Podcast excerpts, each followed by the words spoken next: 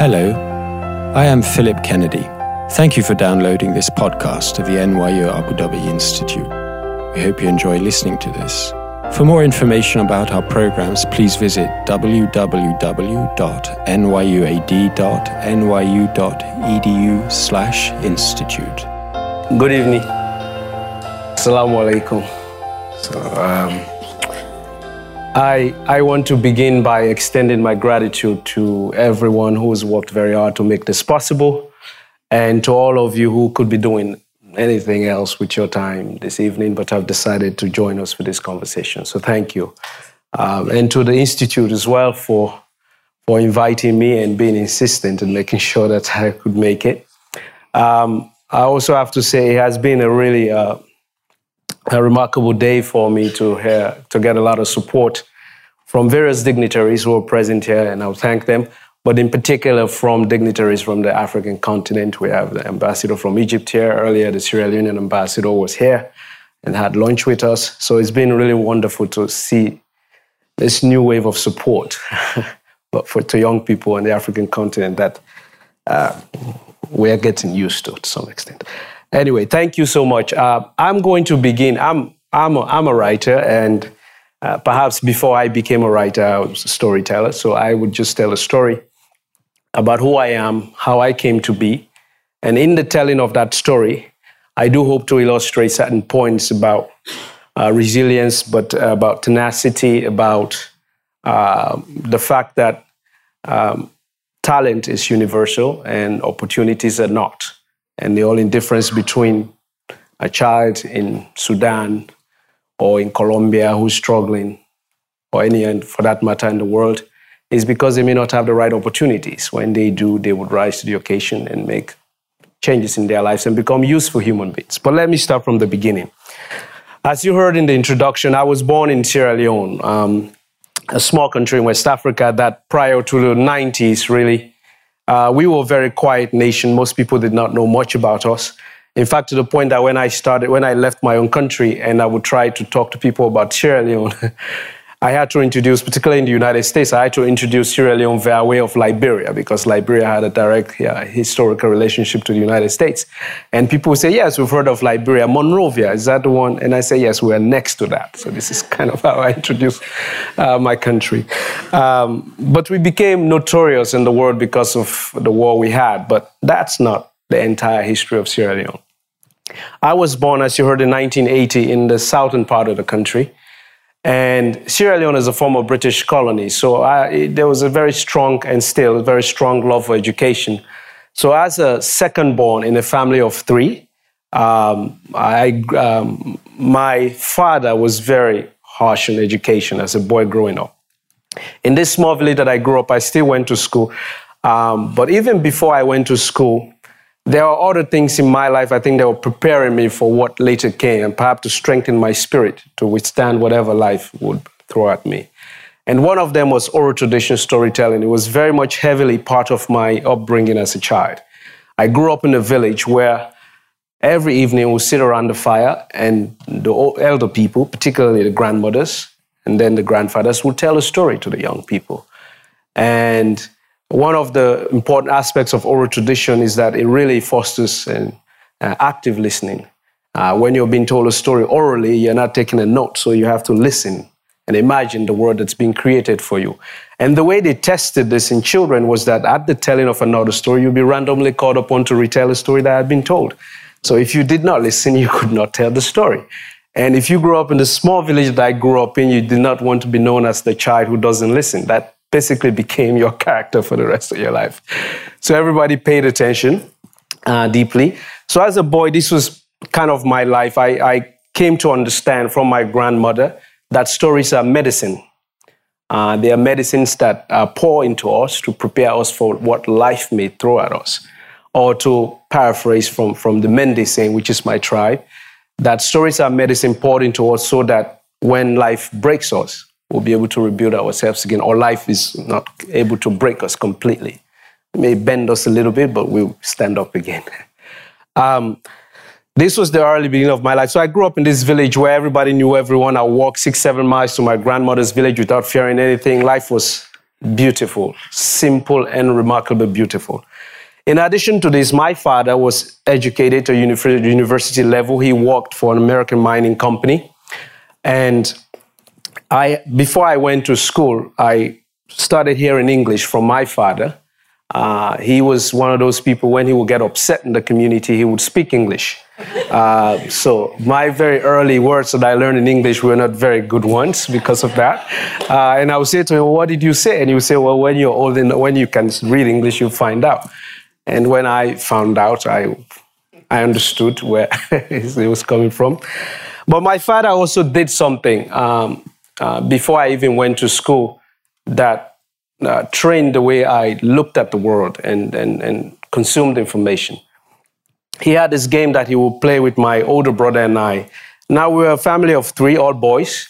Uh, and my parents separated when I was very young, which is very unusual in the community that I grew up in. Hence, people always saying things to my father that made him react in English. Um, I would um, sit on my on my um, um, so my older brother and I stayed with our father, and then my younger brother went with our mother just the next town. Uh, and so my father would play this game with us, particularly me because I came to love this game, where he would make me sit on his shoulders, and he would tell me, "We're going to pretend that I am a blind man, and you are my guide." I've been blind since birth, so I don't know how the world looks, so you have to describe it to me and make me feel it, understand it. So, for example, he would start walking to a fire, and I would say, Well, don't go in the fire. And he would say, Well, what is fire? I'd be like, You know, everybody knows fire. It can burn you. like, well, I don't know. I'm a blind man. I've never seen it. So, in my little young mind, I would try very hard to describe what it felt like, what it looked like, the color, and things like that. And then he would avoid it if he understood what it was. Otherwise, he would really go very close to it to the point that I was trying to jump off, you know. Um, in addition to this, uh, my grandfather uh, was an imam in our village. So even before I went to school, I was already learning Arabic a little bit and the prayers and things like that. So I actually grew up in a mosque, calling azan and all these things when I was a boy. And then I went to school uh, um, when I was of age. And um, in the uh, former British colonies, as soon as you know how to speak, read, and write English, at least in my con- context, Shakespeare is forced upon you to some extent until you submit to loving it, whether you like it or not. So that became another aspect of my life where Shakespeare, you know, I even knew how to say friends, Romans, countrymen, lend me your ears have come to bury Caesar, uh, without knowing what it meant. In the beginning, I knew how it sounded. and later on. And I grew up in this context where uh, parents were really proud when their, uh, their, their, their children spoke English. And so they will show you off, you know. So my father would take me to the village square and he would say, get up there and, and give me a, a learn for Macbeth, you know, and then I would go on, you know, and everybody would be like, oh, this one is really smart. Like, I don't even know what it is that I'm talking about. Um, but, um, and then, you know, of course, grew up playing football, all of these things. So I, am just giving you really the context of my life before all of this. A last addition to all of these things was that because my father worked for this American mining company, uh, uh, came American popular culture. Uh, we didn't have electricity where I grew up, but the mining quarters uh, where we had access to, because my father worked for the company, uh, had a common area where they had these televisions mounted. And so we would go there, and then we started seeing this Run DMC or this American, you know, people who look like us black and who were very versatile in English. They were speaking really fast. So we got really taken to that. Uh, and so we started embracing hip hop as another form of, but this was back in the day when hip hop music had message, not currently uh, the situation. but um, so we started listening to the lyrics. We were looking in the dictionary for words we didn't know. My father obviously was against this because he felt our proper British English was going to be spoiled by the oncoming of this new thing. So anyway, this was basically my life as a boy, uh, uninterrupted. You know, I started going to talent shows with my older brother. Would dance like the MC Hammer haircuts we had and all that stuff. Um, and the reason why these things are important because I think when when people hear from others far away, oftentimes uh, we don't know the context of their lives. We don't know that it's so similar to ours that we're willing to, you know, believe anything we're told. Um, At the same time, while I was, I was growing up, people who were my age were experiencing this music, the world, in the same way I was, even though I was not even close to them. At least that's what they, they thought. Now, um, then the war started in the neighboring Liberia, and we started hearing about it. Uh, and we started seeing people running from the war and coming to our town, and they would explain to us what had happened to them. Uh, we could not even imagine that was possible. Even, in fact, some of us said, well, this will never happen in Sierra Leone. Uh, we don't know what happened to them in Liberia, but we are really nice people. We love each other. You know, we take care of each other. You know, if, you know, we eat together, we have all these traditions. This is never going to happen here. Then the war started in the eastern part of Sierra Leone, and we started seeing Sierra Leoneans who spoke the same language, looked like us, running, and they would come and they would talk about how their houses have been burnt down, their children recruited, uh, how they'd lost everything in an instant, their life had completely collapsed. And we still did not believe them. And eventually the war reached my part of the country. I was 12 years old. And everything I knew, oh, I grew up as a boy, even though I, I love Shakespeare and all these things, my father wanted me to be an economist. And so I was studying to, to you know, be, I knew this would never be possible because my math skills were next to nothing. but nonetheless, I pushed. Um, so my life went from this boy who was running around playing football, loving Shakespeare, American hip hop, having this simple, beautiful life, to one now who had to be introduced to war. And I had no idea. I don't think any parent sit their child down and prepare them for these kinds of things because you don't want to even uh, entertain the idea that this is a possibility. Uh, I had gone to another town with my older brother for a talent show when the war reached my town. And we started uh, going against the tide of people who were running from the war.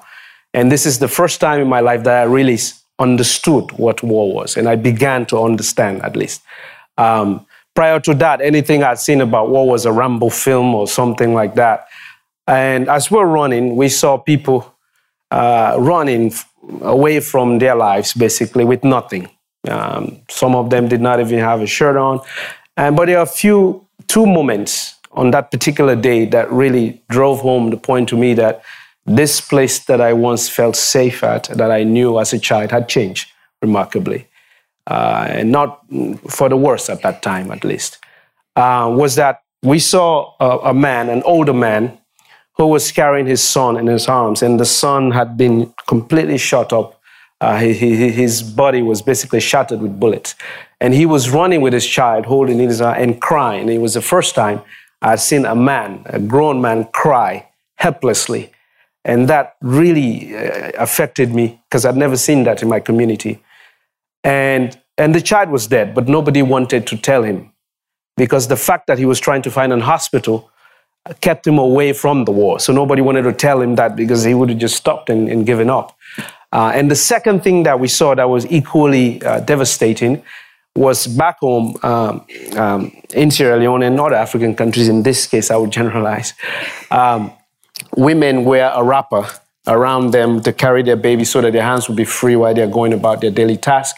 So there was a, a, a, mother who was running, and her child was tied behind her back from the where she had been running. And when she stopped at where we were standing, she removed her child, and it was a, a baby girl, um, some months old and the baby had been killed. There was a bullet in the back of the baby. And the only reason why the mother had survived was because she was carrying the child. And if you're a parent, you can imagine what that pain was. I saw the pain on this woman's face. And even more devastatingly was that uh, the baby had been smiling because when the mother was running, so the, the interrupted smile was on the baby's face. And these two images just really made me understand that this place was no longer the same um, that even one's innocence had become uh, a threat. Um, from that day on, I started running from the war uh, with my older brother at first, and then we were separated. Now, what happened in the war in Sierra Leone was that at some point, all the groups started recruiting children, including the National Army.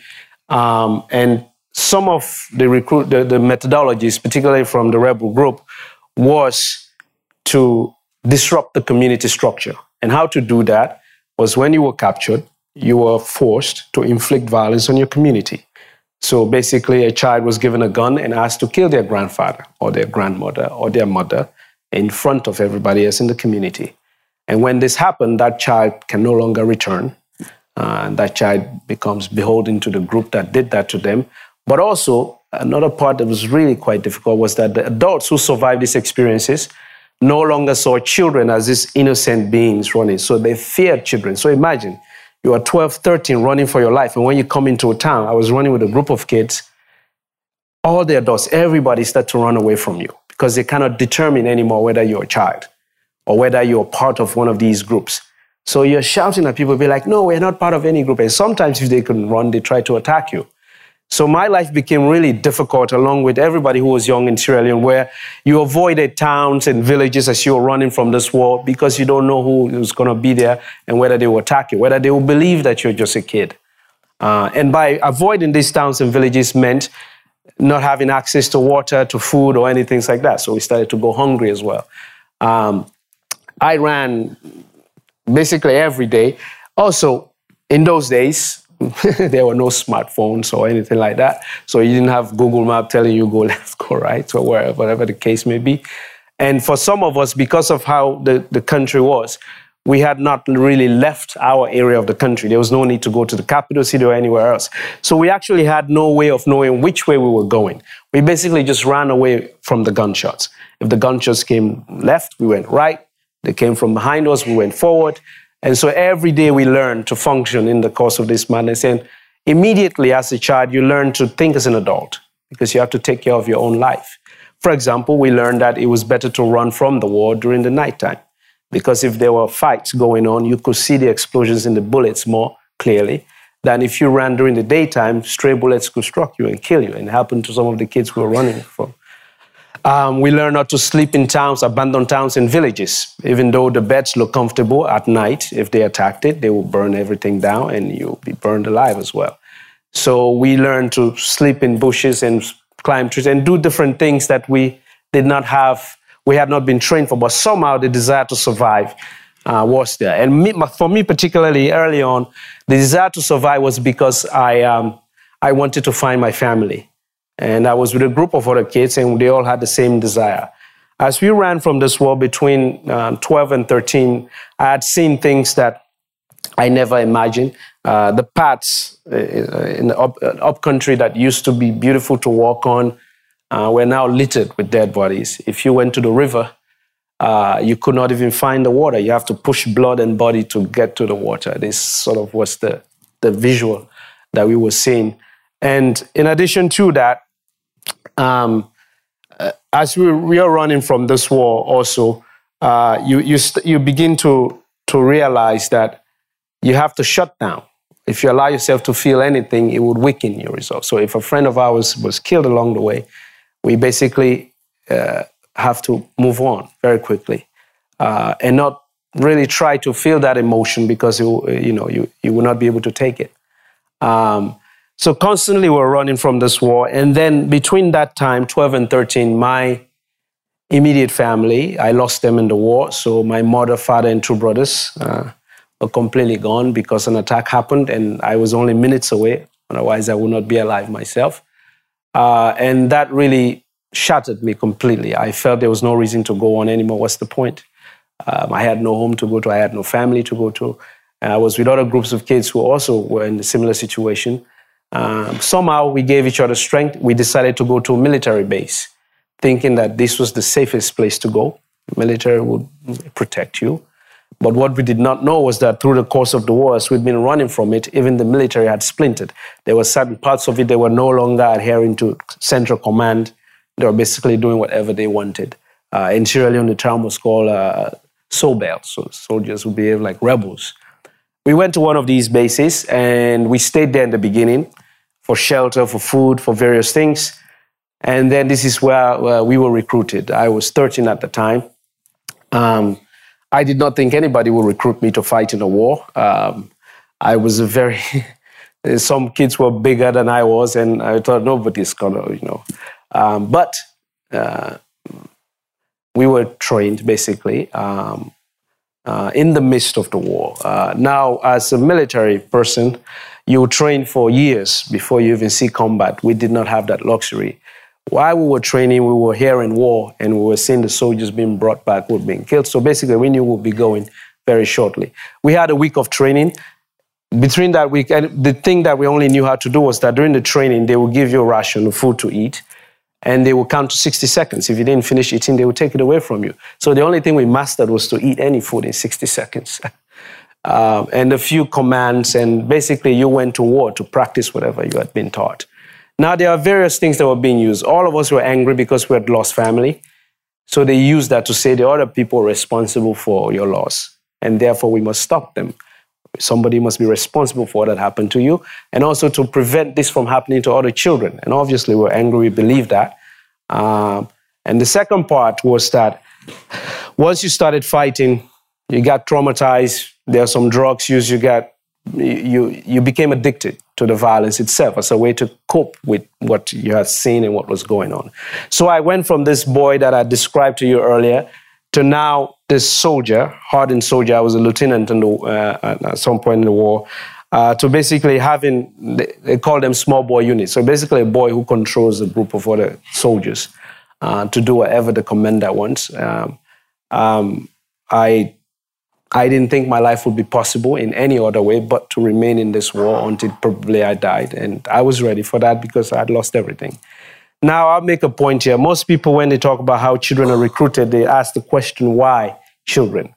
Um, children are very effective soldiers, particularly if you brainwash them to believe they will believe anything. They're still forming, so they will believe anything that you want them to believe. And for particularly children who have lost everything, they have they don't care about anything. They basically can go anywhere and jump into any fight and create any ambush. They will do anything. And strangely enough, also, this group became our new community. So it was a force sense of the community we used to have. Now our elder brothers were the commanders, uncles, you know, all these things. So we stayed for that. But we also stayed for the kids we had joined with, that we had ran with, we had lost things together with to protect each other. And so you find yourself staying in this madness because of that. Um, I was in this war for nearly three years. Uh, war was all I knew. I fought almost every day. And the war in Sierra Leone was particularly violent um, in all kinds of, you know, crazy ways. Um, and that's all I knew. Um, I stopped feeling. I forgot how to even sleep properly. Um, I just became a soldier who just um, killing or or people killed around me was no longer something that disturbed my spirit as it did uh, in the beginning of the war. Um, I completely shut down. Um, then one day, while I was at this one of the bases, um, um a um, a um, a few people showed up. now, when you're uh, in guerrilla warfare, you're constantly in the bush running you could smell people coming from the capital city over 100 miles away. Because they're wearing clean clothes, you could basically smell them. Uh, so we saw these people who came and they had jeans and they had these t-shirts that said UNICEF on it. I'd never heard of them before. You know, I'd never. So my initial reaction was like, oh, maybe this is another mercenary group we're going to have to walk with, you know. But we, we're looking at them, and I thought the logo they had was somebody holding a baby. I was like, well, what kind of mercenary group can have a logo with a child on it? Eh, maybe you never know. Things are strange these days. But um, they were speaking to the commanders, and uh, they had been, from their body language, I could tell that it wasn't the first time. Uh, when a civilian enters a conflict zone for the first time, their body language gives them away. But if they've come a bit, you see how they react. So, anyway, um, they talked to the commanders and they decided to disarm a few people. Uh, basically, because people had agreed that the war in Sierra Leone had gone on too long and they needed to stop it, and therefore they needed to start releasing children from these groups. Um, because I looked more like a child, uh, there was no denying it. I was disarmed that day. I wasn't disarmed because my commander felt sorry for me or anything like that. And I was reluctant to go because I knew very well in, the, in this context that I knew of my country now if you didn't have a gun, you were not part of a fighting group. You basically became prey to everybody. So, and I was looking at these people, I was like, what would they do if somebody attacked me when, if they take away my weapon now? Anyway, I didn't have any choice because it was a command, and obviously we're still at the war front. So if you resist command, some, some things could happen to you. So I left with them, and they took us to the capital city of my country, Freetown, the outside. It's the first time in my life that I'd been to my country's capital city, and they put us in a rehabilitation center. Uh, and this was the, the, the, beginning, really, of a turning point in my life. At the rehabilitation center, uh, people did not know what to do with us. In Sierra Leone, before the war, we had one psychologist, a fellow who passed away now, Dr. Tamba Maturi. Uh, he was only one guy. So I guess maybe we didn't have psychological issues in Sierra Leone before the war. Uh, so he, he, couldn't do the job alone. So he basically gave a crash course about psychiatry to a few people, willing people who wanted to do something, and they were the staff uh, at the center, Sierra Leoneans. Uh, what was very true was that these people cared about us. They saw us as children and wanted us to change, and everything they learned on the job. Now imagine coming to work to help people who basically are waiting to kill you. It is not a very easy thing to do. And when they came to work with us, because the war was still going on, most people in the capital city who had not experienced it uh, did not understand the context of what our lives had been. So they thought we were only killers. So the people who came to help us, when they left and went back to the community, the community actually attacked them because it was like, why are you working with the killers? And then you go to work and the kids are waiting to also attack you. So I couldn't imagine doing that kind of work. But they did. And in the beginning, we would not listen to anybody because we had also developed the sense that there was a strong difference between a combatant and a civilian. Civilians, you can't listen to them, you do whatever you want to them. So when they would come to us and say, hey, you know, you have to go to therapy, you have to go to school, we would chase them. Sometimes we beat them up, we wound them. They would go home, and some of them would come back with bandaged arm, head. And the first thing they will ask is like, so how are you guys doing today? So we started thinking to ourselves, well, these people must be more traumatized than we are if they keep coming back, you know. Why are they so crazy? So this curiosity to understand why do they keep coming back when we don't want them to come back? What is wrong with these people? Uh, started this process of us sort of uh, observing them a little bit. Um, at the center, as I mentioned earlier, they didn't have formal training about um, how to really deal with children uh, from war. So basically, they decided to come up with various things, combining uh, Western ideas of, psycho- uh, of, of uh, psychology, of therapy, to uh, just local ideas and things like that. So one of the things that was a common ground was that they realized maybe we'll get them to go to school. So we see who had been where in school before the war. So they gave us supplies, books, and pens and pencils and we made campfire with everything and we burned it down. so they gave us some more. Uh, eventually, we were like, all right, we don't want to burn these things down anymore. We had a guy amongst us, Al Haji, who was an entrepreneur. He said, let's not burn them. How about if we skip we escape the center and go sell them? I'm sure people want them. we can make some money. So we did, you know. we sold them, and obviously, with money in our hand, we we're all crazy in the head. It was not a good situation. Uh, so they went into the community and told the traders not to buy from us. Uh, so eventually uh, they decided, okay, these people want to go to town. So we're going to make trips to town, but only if you come to class. And then some of us started going to class. For example, because I was a commander in my group, some of the kids that I'd come out of the war with, uh, they realized that they wouldn't listen to anything. So they would challenge me and say, but you're a terrible commander you know, you can't get your boys to even go to school. And I'll say to them, okay, everybody, let's go to school. And then they will go. so, so they had different ways of getting to us. And another thing was that we played, we played football or soccer. And um, we all grew up playing soccer. So when they said there was a soccer match, we all went to play. Uh, and when, but when the team came and played against us, if they won, the whole neighborhood was in trouble for days. We chased everybody around and had a huge fight. So all of a sudden, we started winning these football matches, you know. And when we won them, we would be happy for the next three days and just talking about it. So for a number of years, I went on thinking that I was this really amazing footballer. but realizing that they actually fixed the matches because they thought it was beneficial. So these teams will come and pretend to really play well and then they will lose to us, you know, and then we'll talk about it. And why we we're happy, we'll talk about when we played before the war, when we played during the war, so, and we'll give up information that was necessary for them to know how to deal with us. And another aspect of it was that they realized in these makeshift classes, instead of trying to teach us, they would ask us questions about what we used to love. Obviously, everybody started reciting Shakespeare left and right who had gone to school. And so they started a little drama club. And so people would fight to talk about Shakespeare. I know Shakespeare more than you.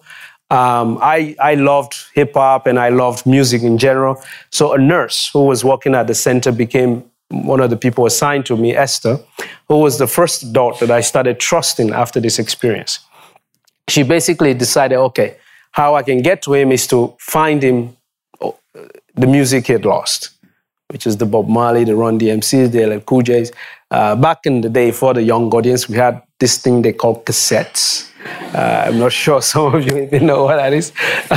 and a Walkman that you put in and you rewind with your pen so you won't waste your battery. Um, so she would go out and buy me cassettes and a Walkman, and so we listen together and write the lyrics. And so then I would accidentally tell her things I didn't want to. So, but then I hold back. So slowly, I began to open up. Obviously, in addition to this, there was also some. Um, uh, psychosocial therapy, some administration of drugs, because some, some medicine, because sometimes we're still withdrawing from the drugs and sometimes we hurt ourselves and each other. So they will administer some of that so that we can calm down and rest a bit. I spent eight months at the center because the funding was abundant and I was able to recover to some extent, but not fully. I was fit to be put back in society. And one of the things they do is that they do what is called family tracing. So they take you, uh, they looked for any member of your family that's still around that they could find. And they found my uncle who lived in the capital city. And so I went to stay with him. Now, I mentioned earlier the idea of stigma. My uncle decided not to tell anybody in the community in a place called New Englandville in, in, in Freetown, where he, he lived. Because if people found out that I was a former child soldier living in the community, it came with all kinds of problems for him and for me. Um, but eventually, people will find out, and if something went missing in the community or anything went wrong, it was your fault because you're the former child soldier who lived there. So now we had come from this experience and we were trying to remake ourselves. But there was a disbelief in the possibility of our humanity, of being peaceful. Nobody believed that we could be normal. Um, and therein began another war to convince people that we probably were the people who understood the nature of violence more than anybody else and therefore did not want anything to do with it but nobody would believe us. Nobody would even talk to us. Even at the rehabilitation center, sometimes there was a sort of um, um, a belittling of our intelligence where you would be sitting there and people would basically talk about you and make plans for your life, and you're sitting right there. So we used to think each other, you know, like um, it takes remarkable strength and intelligence to survive war. How come these people cannot see that? We're sitting here, we have ideas what we want to do with our lives, you know. Just because we've been in war, yes, we're not completely sane in the head, but doesn't mean that our intelligence left uh, because of this experience. But anyway, um, so this was very difficult to convince people about this. So while I was living with my uncle, an opportunity came.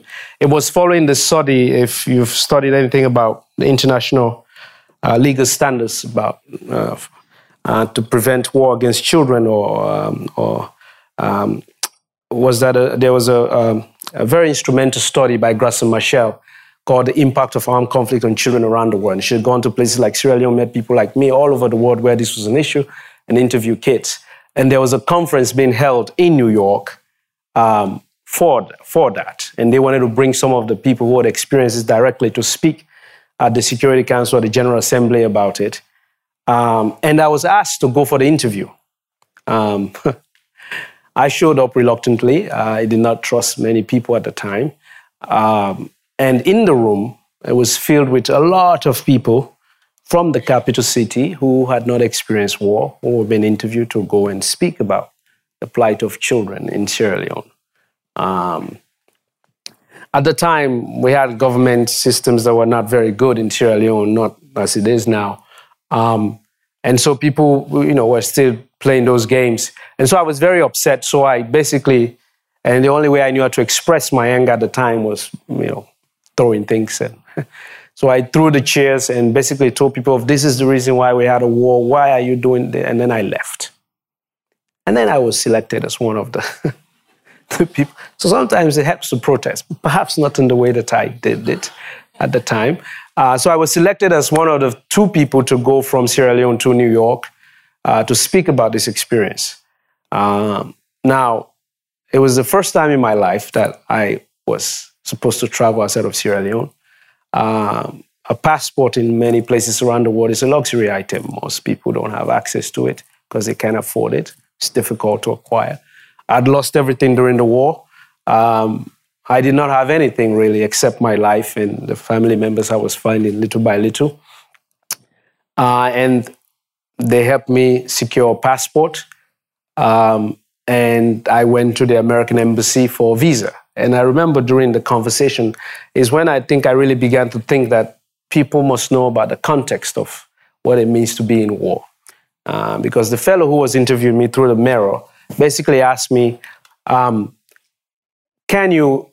I need two pieces of documents from you to guarantee that you will return to Sierra Leone when you go to the United States at the UN to speak. And I said, Well, what, is, what are these documents?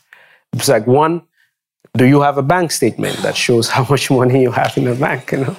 And second, do you have a, a, a, document that show ownership of property? And I said, well, you know, in my village, everybody knows where my grandfather's land is. It's there. everybody knows, you know. And I realized this is completely different context. He was like, but I need proof that you have this.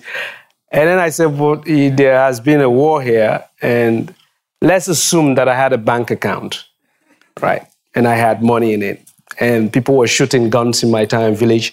My first thought would be, you know, I should get my bank account, my bank statement. This is the most important thing at this moment to pick up why people are running for their lives. So I made this joke. I'm not sure the fellow had a sense of humor. He did not understand what, what I was saying. But because I had the backing of the, of, uh, the UN, I was given this visa. Um, and they bought us these suitcases, uh, big suitcases to travel. I had nothing. I had two pairs of pants uh, two shirts, one short sleeve, one long sleeve. I was wearing one of them at the time. So I put the other in this big suitcase and we went to the airport. you know, I gave it to them. I wasn't a seasoned traveler as I am these days to know that I could have taken it on board. You know, I, they checked it in, got on the plane, you know. Um, it was in those days. It was KLM was flying to Sierra Leone, so it was a KLM flight. We got on the plane uh, we were going with a chaperone from Sierra Leone who was in the same situation as we were. He was only older, but he had never left Sierra Leone either. So I don't know why he was our chaperone, but that was the case, you know. we were all in the same boat. Uh, we sit on the plane and this thing starts to take off and it's so cold. Uh, we had not received any orientation whatsoever. And the whole time I'm thinking to myself, and I was with another friend who now lives in Canada, and we, we were looking at each other thinking, you know, we just survived this war and we're going to die on this thing, you know? This is really not good, you know? This is, this is the worst possible way to go, you know? We could at least put up a fight somewhere, you know? So the whole time we're looking at the exercise saying, let's jump off, you know, before the thing really leaves the African continent, because at least we knew we'd be guaranteed warm weather wherever we fell, you know, even if we had broken legs. Uh, so we had this discussion. Obviously, we did not jump off, but otherwise, you know. So, but a flight attendant noticed and brought blankets and told us you could turn the thing down a little bit. So anyway, there was tolerable bit. And then stranger things started to occur. Um, we, um, they decided to serve something. Um, I had never seen this kind of diet before.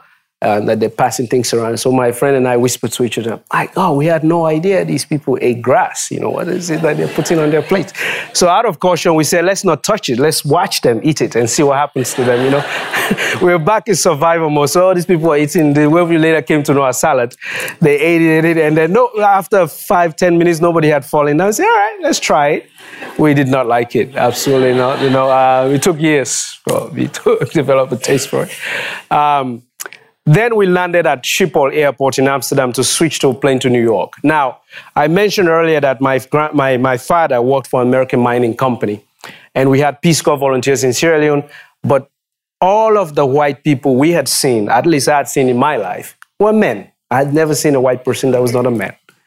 So it was the mining workers and the Peace Corps guys, you know.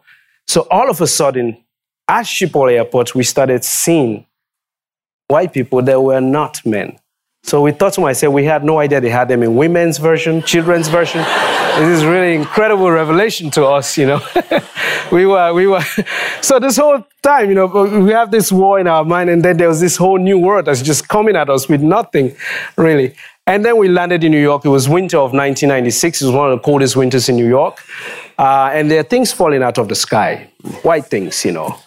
Uh, and I and it was about 4 p.m. and it was dark. And I said to my friend, you know, I don't trust a country where at 4 p.m. it's already dark. There's something very sinister about this. You know? Why is it like this? You know, we stepped outside. It was cold. I felt my face was going to fall off. We ran back inside. I said, you know, I would like to go back home. So, contrary to the belief that I was not looking forward to being in the US, it was too cold.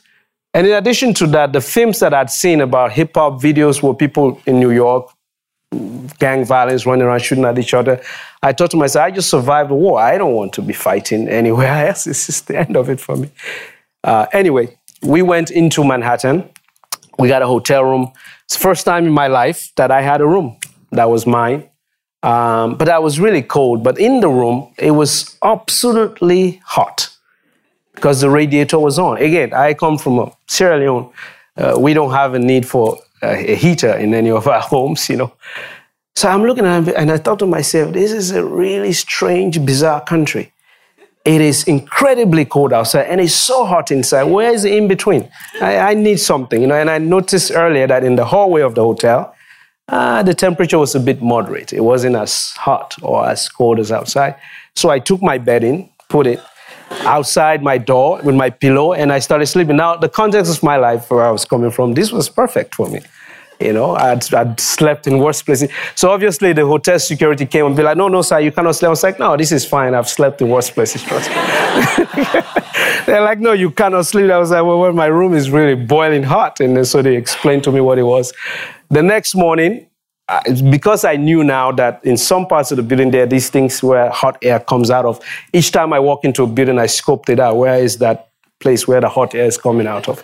So I would go and sit next to it because I didn't have a winter jacket at all, none. Uh, so this is how I met my mother, the woman, the American woman who later adopted me. Uh, she was one of the facilitators of this conference, and she saw that uh, my friend and I did not have um, jackets, so she went home and brought her jackets, women's jacket. We, we did not care, you know, we wanted a jacket. So we were in New York, my friend and I were wearing these women's jackets, you know, walking around, probably looking crazy. Um, and so we started to go out and experience what New York was. And um, uh, we became friends, this woman and I. And then I returned to Sierra Leone after the conference. Um, and the war reached the capital city. And my life fell apart again. And my uncle was sick and he basically passed away in my arms because the war had reached the capital city and all the hospitals had been burned down and everything. So there was nowhere to take him to get him any medicine. And I was really devastated. Um, and I did not want to be recruited a second time around again. This happened to some of my friends. Because I had this passport and I'd been exposed out a little bit, I knew I could try something. Um, but when you leave your country in times of war, you cannot tell, say goodbye to people because it may create jealousy and people may give you up to something. So basically, one morning I just walked down the hill, then turned around and decided to leave my country. Uh, it was very difficult. Um, I was this point, I think I was about 17. You know, I walked all the way halfway to Guinea, which is the next door country. You know, uh, I didn't have any money, so I basically went into the country legally. Uh, so I went from Guinea, uh, and this book ends when I'm in Guinea. Uh, but from Guinea, I went to Burkina Faso. I went all the way to Ivory Coast. I went all the way to South Africa, Cape Town. um, and I was just moving. You know, I did not want to stay anywhere where I could get compromised. Uh, and throughout this period, I would try one American embassy here to get a visa and I would be rejected. In those days, when you're rejected, they put a stamp at the back of your passport to say you were rejected. So when you go somewhere, they look at it and they put another one. Now, why you let me explain why I was rejected last time? I actually have another. anyway, eventually, I was able to convince somebody at the American embassy in Cote d'Ivoire, where I returned again from South Africa, to um, give me a visa.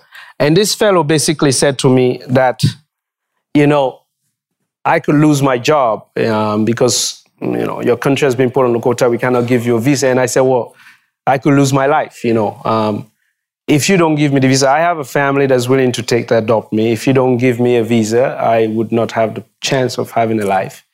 If you refuse that visa, I will go back to Sierra Leone. Chances are I'll probably jump right back in the war. Um, so it's up to you. So basically, I gave him more dilemma that he could not undo.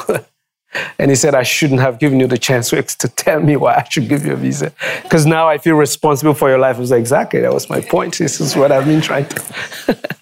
So he gave me what he could give me, which was a prospective student visa, which meant that I would arrive in New York and my family, the um, Jewish family that had adopted this Muslim boy, had war background, would arrive and I would get into a school and then my status would change. Now, the rub of it was that it was in the summer, so all the schools were closed. And I had basically three months to find a school.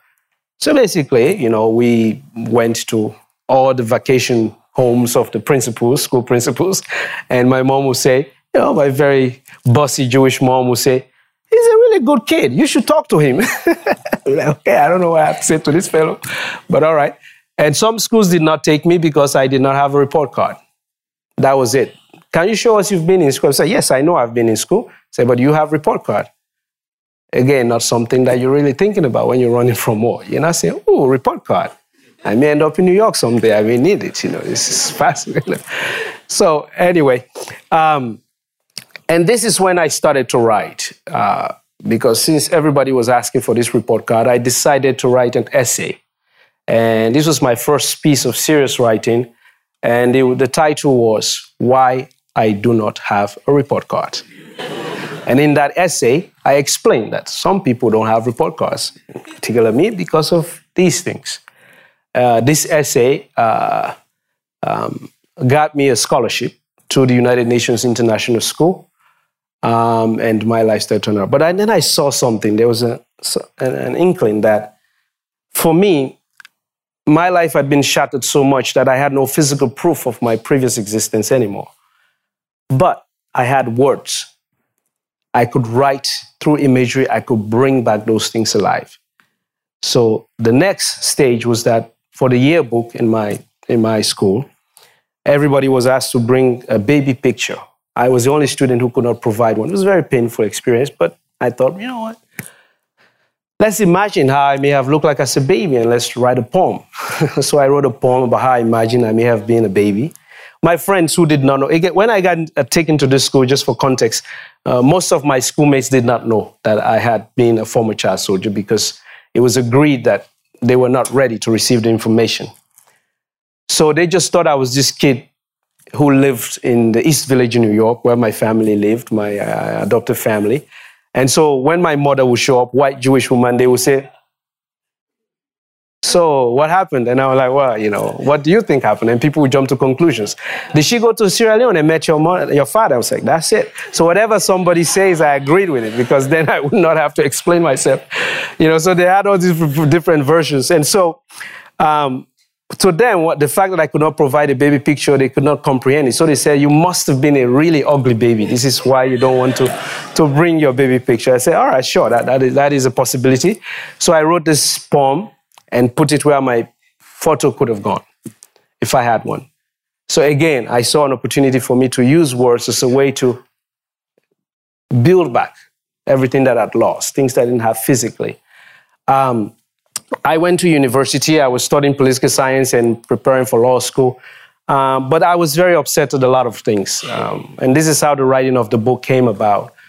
Um, I was upset at the way my country, Sierra Leone, was being portrayed in the media, uh, and also how children, former child soldiers, were being spoken of about. The first was that for the context of Sierra Leone, because most people had come to learn about this country only during the time of that war, that became the only way we were spoken about. Sierra Leone, that place with amputation, blood diamond, madness. And I'm saying, thinking to myself, there's so much more. Yes, that is part of Sierra Leone's history, but that is not the only thing. What about all the other context that shows who we are before the war and even after the war? That was not part of the discussion. So I wanted to give a human context to the story. So I was obsessed. So I decided to start thinking about how, how do I do this? Um, the second part that really angered me was uh, many years ago, there were a few people who came up to this conclusion through whatever research they did that children like us, um, at the time, I'm no longer a child, but who had gone through that experience uh, would no longer be able to function as normal beings in their lives. That we were basically the lost generation, damaged. And here I was in New York, in schools, and in university, at the top of my class, doing well. I still had issues with trauma and from time to time, but I was doing well. I hadn't been in school as consistently as some students, but I was beating them in class. And I was like, what about that part of the story? I'm, i certainly did not feel like a lost person at all, a lost generation. I understood things way deeper than people who were my age understood. Um, and so this really angered me, and I decided I needed to write to prepare myself for a debate if I had a chance. So I was thinking from the point of view of a lawyer, a politician, I mean, I'm a political scientist. So I started to write this book with no intention of publishing it. Uh, by the time I graduated from my undergraduate, I had completed this book, uh, and I did not want to publish it at all. It was very personal, but it was also the first time that allowed myself to go into the experience on my own terms. And I learned certain things about myself, so I thought that was sufficient. I knew certain things that I didn't know before, and I thought, you know, if I had children, I would always give this to them if they want to know about their father. So for me, this was the desire. And then some people convinced me that you should show it to this publisher, that publisher, and reluctantly I did. And some of them liked it, and they decided that they wanted to publish it. Uh, some of them had uh, editorial comments that I completely disliked. They did not like context. They wanted me to write about just the madness because there was this desire to see only the gore from the war in Sierra Leone, to see only one side of that dehumanization. You know, if you read this book, you see that I spent so much. The part about the war is very short. It's very difficult to read, but it's very short because I wanted to explain that this was not a book about celebrating violence, but rather an insight into how violence consumes human nature, human beings, but more importantly, how we can recover from it the resilience that the human spirit has to come out of it. So I found a publisher that was willing to follow that. And I thought to myself, well, maybe when it comes out, at least people in the NGO community or some professors teaching some conflict somewhere would buy it. So I get a few hundred copies sold somewhere.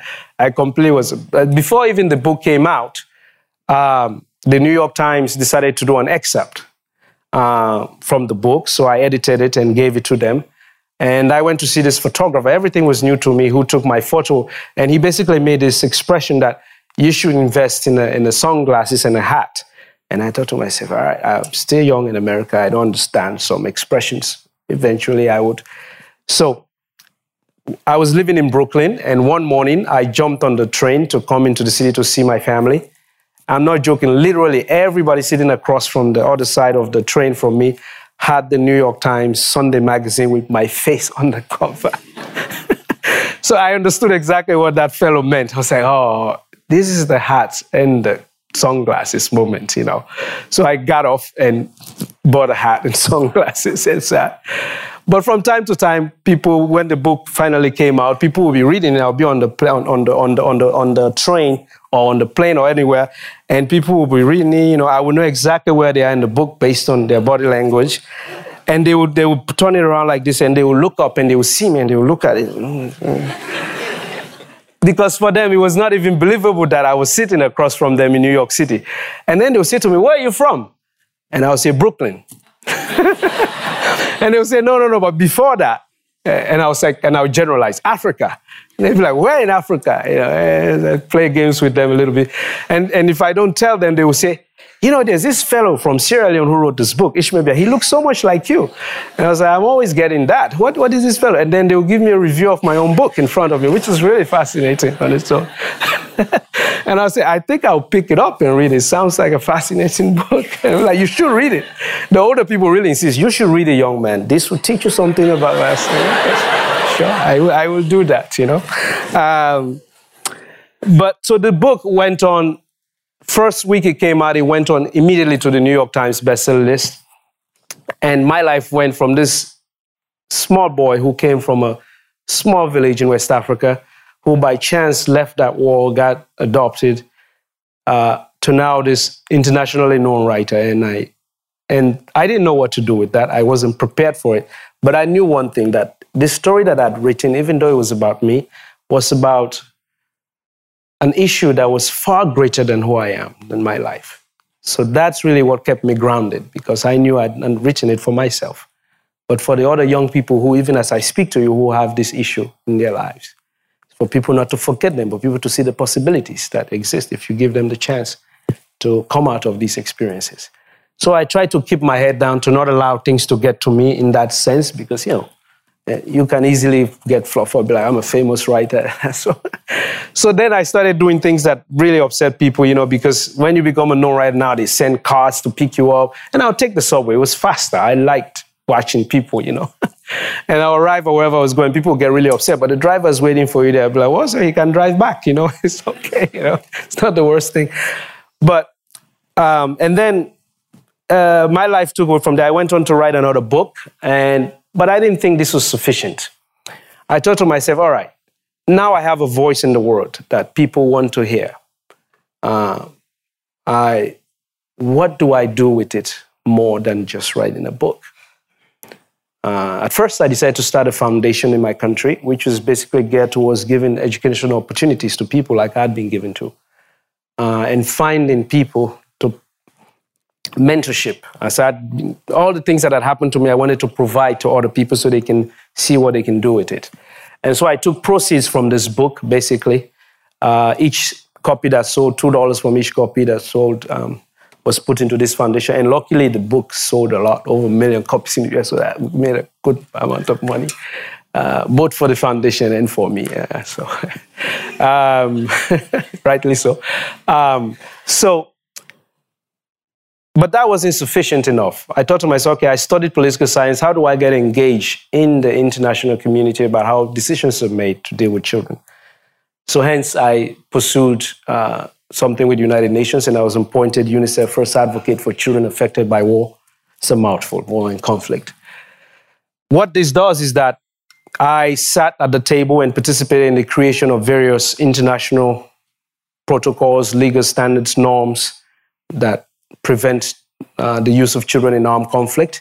Uh, so I will go whether to Washington, France, different places uh, uh at this, uh, the AU, and talk about what we can do together based on my experience, but also based on field experience.